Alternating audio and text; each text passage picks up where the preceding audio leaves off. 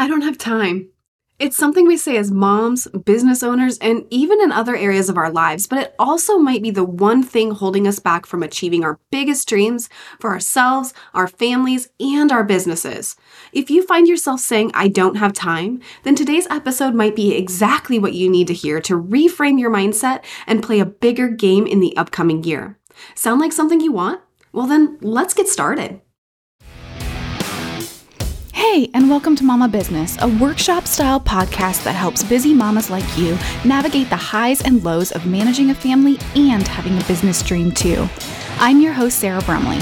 I'm a wife, mama to three, and a hobby blogger turned business growth specialist. It's my job every day to help mamas grow, scale, and thrive in the online business world without sacrificing their family lives. Each episode features real life talk about home and business, coupled with actionable strategies you can implement immediately. No fluff necessary. So, if you are ready to create a bigger impact at home and in business, you are in the right place. This is Mama Business.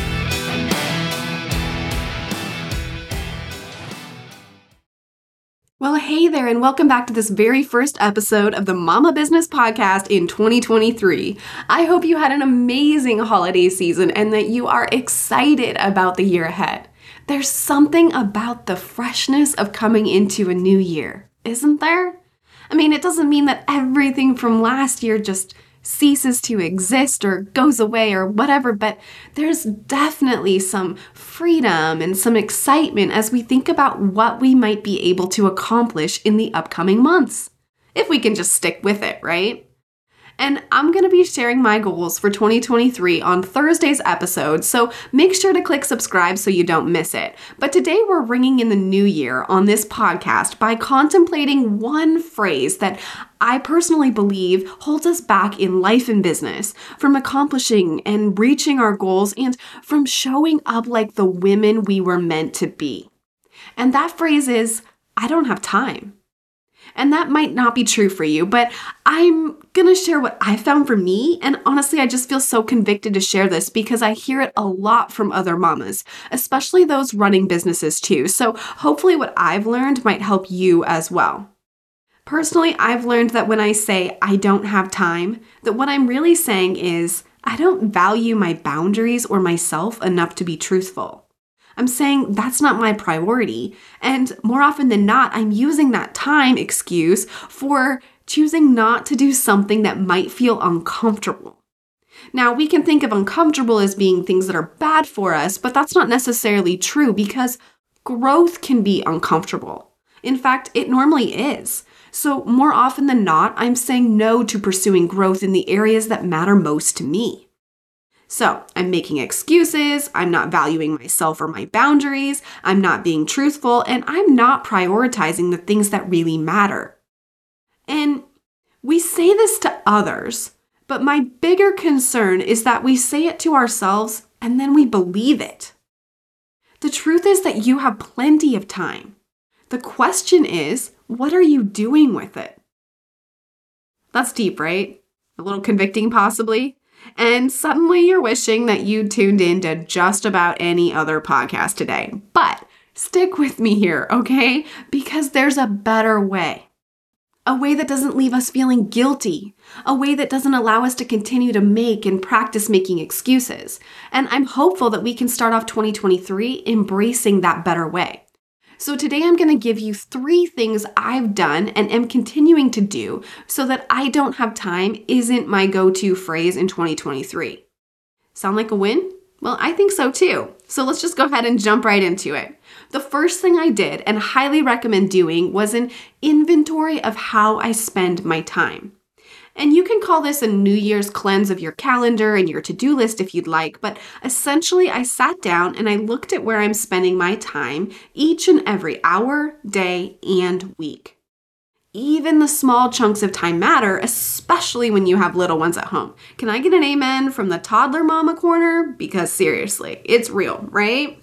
Anyways, I've seen this done a lot of ways, but the more common way is just to set a timer and make a quick note at the end of every hour. What did you do? What did you accomplish? And that might seem like a lot of work, but really, if you just keep a sheet of paper and a pen around, it's pretty easy to make those quick notes. Personally, I folded up a sheet of paper in my back pocket so I didn't have to go looking for it, and we always have pens around, so it was really easy to find something to write with when I needed it. But trust me, it's worth doing this process, which is why I highly recommend it, okay? After my inventory, I then took a look at what I was really using my time for. Was I really wasting 20 minutes of my little one's nap time cleaning up toys he was just going to mess up as soon as he woke up? Instead of like getting the dishes done or doing laundry that's been piling up and that I've been making excuses for? Was I scrolling social when I could have been recording podcast episodes and moving the needle in that realm, right? Did I have to make multiple runs to the grocery store this week because I didn't make a list the first time? Honestly, I know that I waste a lot of time. I know that I have a lot of time that's not used wisely as well, but when you do an inventory like this one and you start to look at where every hour or minute even of your day goes, it becomes really clear that we use I don't have time as an excuse for not doing the things that really matter or will move the needle for us. So start with this time inventory because it'll give you a clear picture of where you're spending your time and what you might be able to eliminate so that you have a little bit more to spare for things that matter more to you. Because it's not like the things that you're doing don't matter to you. Obviously, if you're spending time on them, they probably do matter. But the key is that there may be things that matter more. And that's where we want to place our focus, right? Okay, secondly, and this is something that I've done and continue to do, is to set clear, consistent boundaries for myself and others and then communicate them honestly. And there's two pieces to this. First, I have to know what my boundaries are for myself and for those around me. So it starts with that. And we can talk more about boundaries in the future, but for the sake of this episode, just know that you have to determine what those boundaries are ahead of time okay? But the second piece is actually harder for many people, myself included. And that's the fact that just having those boundaries in the back of my mind doesn't mean that I'm gonna use them. I have to communicate them as well. All right, let me repeat that for anybody who might have just been tuned out or listening to something else or doing something else at the moment, okay? Listen in here. Just having those boundaries in the back of my mind doesn't mean that I'm going to use them. I have to communicate them as well. Alrighty, so I'm gonna give some examples of this so that you can apply this strategy to your own life as well, okay? Obviously, you're gonna go ahead and tweak these situations to fit your own situation, so um, these are just examples.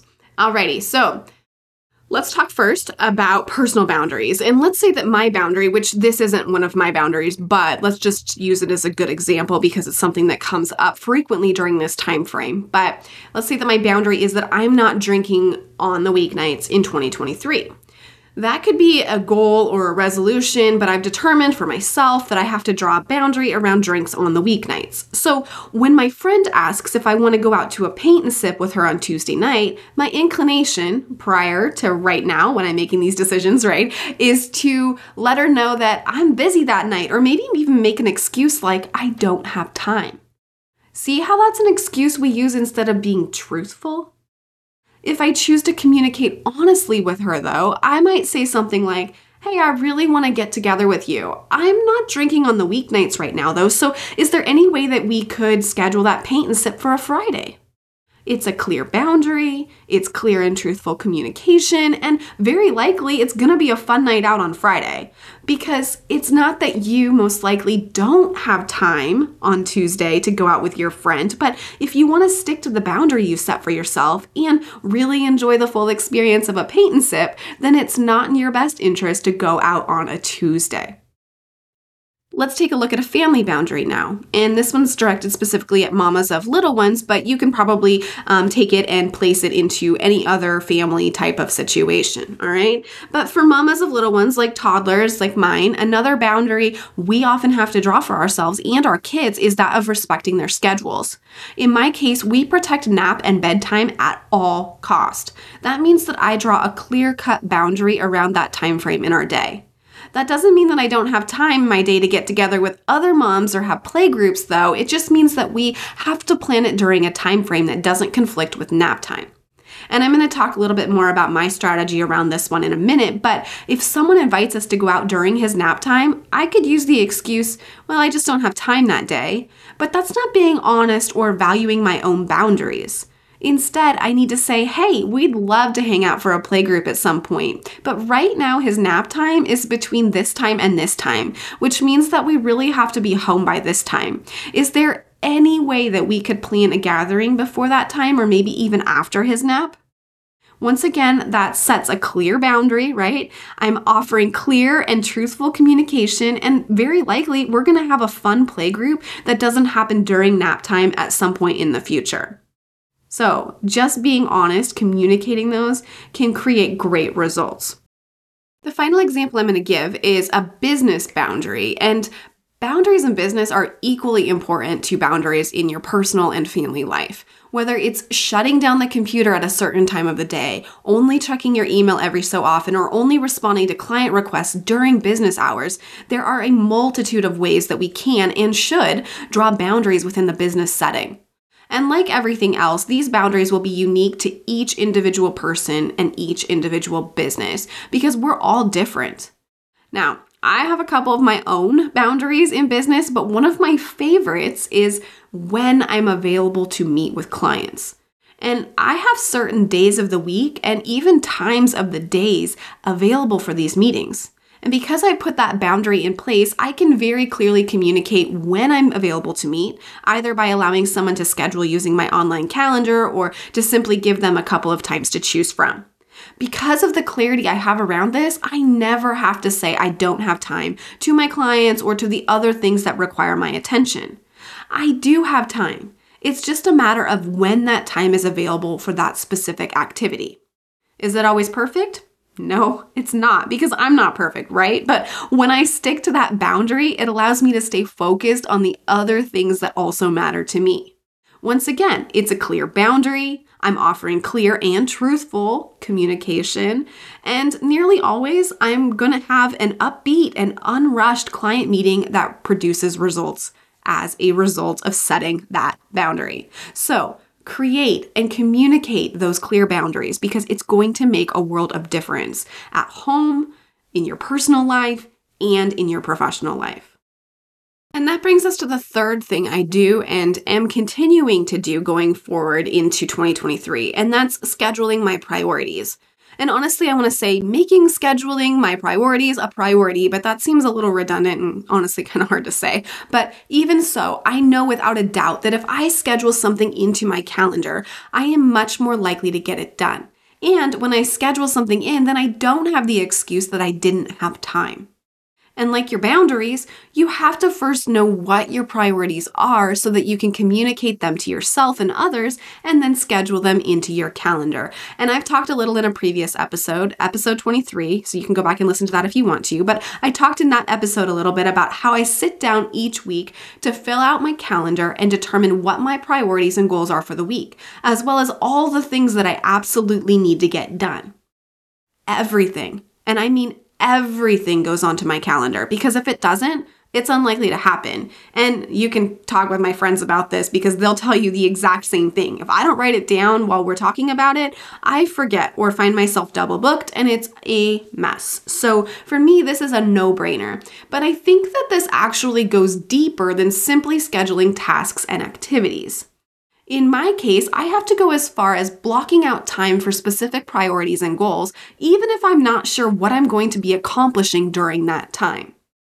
And this might seem a little bit confusing, but it really plays right into the um, making sure that those hard or uncomfortable things are on the calendar so that I don't keep pushing them off. So let's take a look at a couple of examples. All right. Um, if one of my goals is to launch a program by the end of the year, I might choose to prioritize a time block this week in order to make progress toward that goal.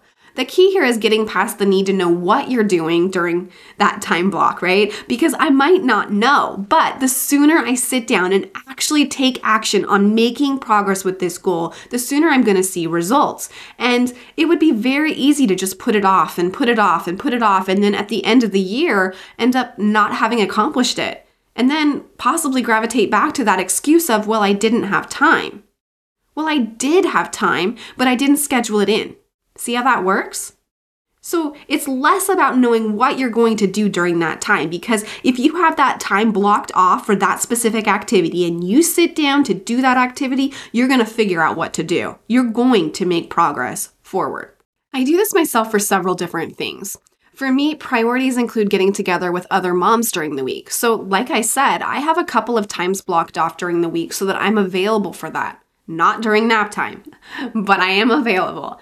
And that doesn't mean that those spots get filled every week, but it does mean that I'm open and I'm available to embrace those friendships when somebody calls.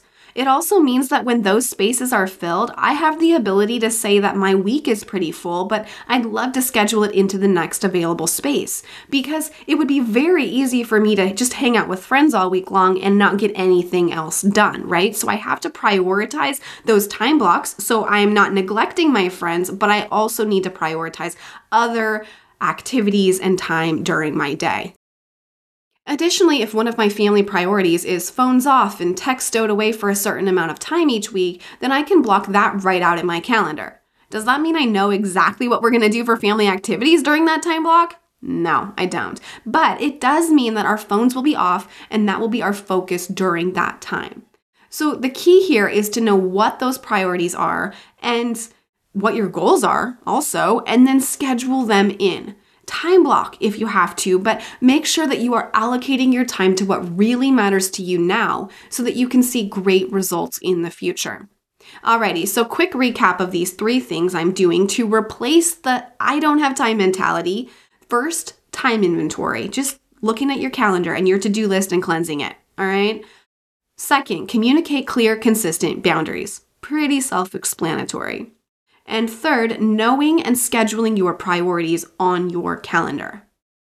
All right, for those of you that are like me and might have the tendency to want to people please around this or go back to that I don't have time mentality, I want to give you a few responses that you can use for situations that might come up that involve your time.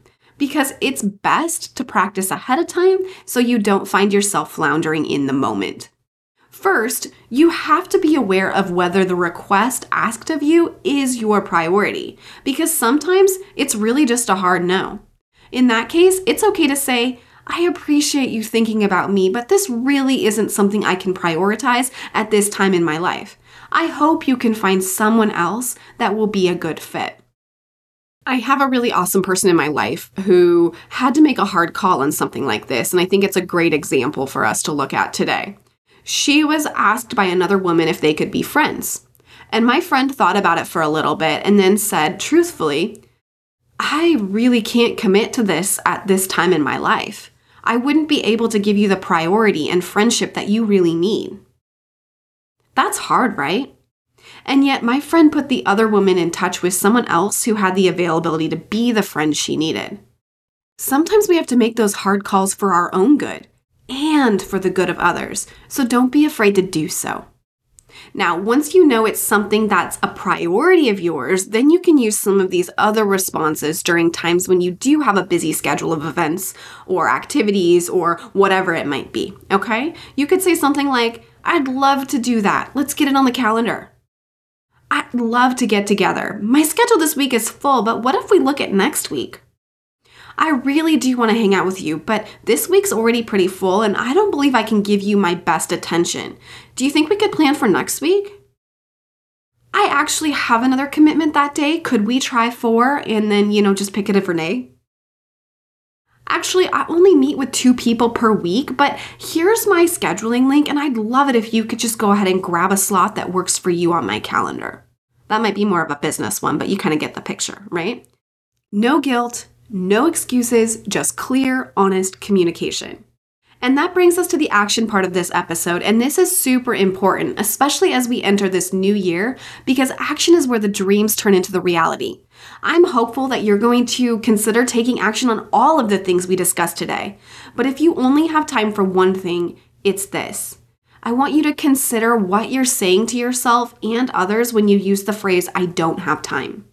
Is it that you don't value your boundaries or yourself enough to be truthful? Is it that it's not your priority? Is it an excuse for choosing not to do something that might be uncomfortable?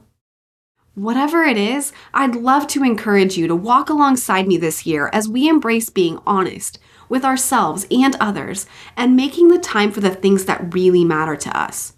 Because we do have time, but our time here is limited. Will we waste it? Or will we make the most of it and achieve our biggest goals and dreams?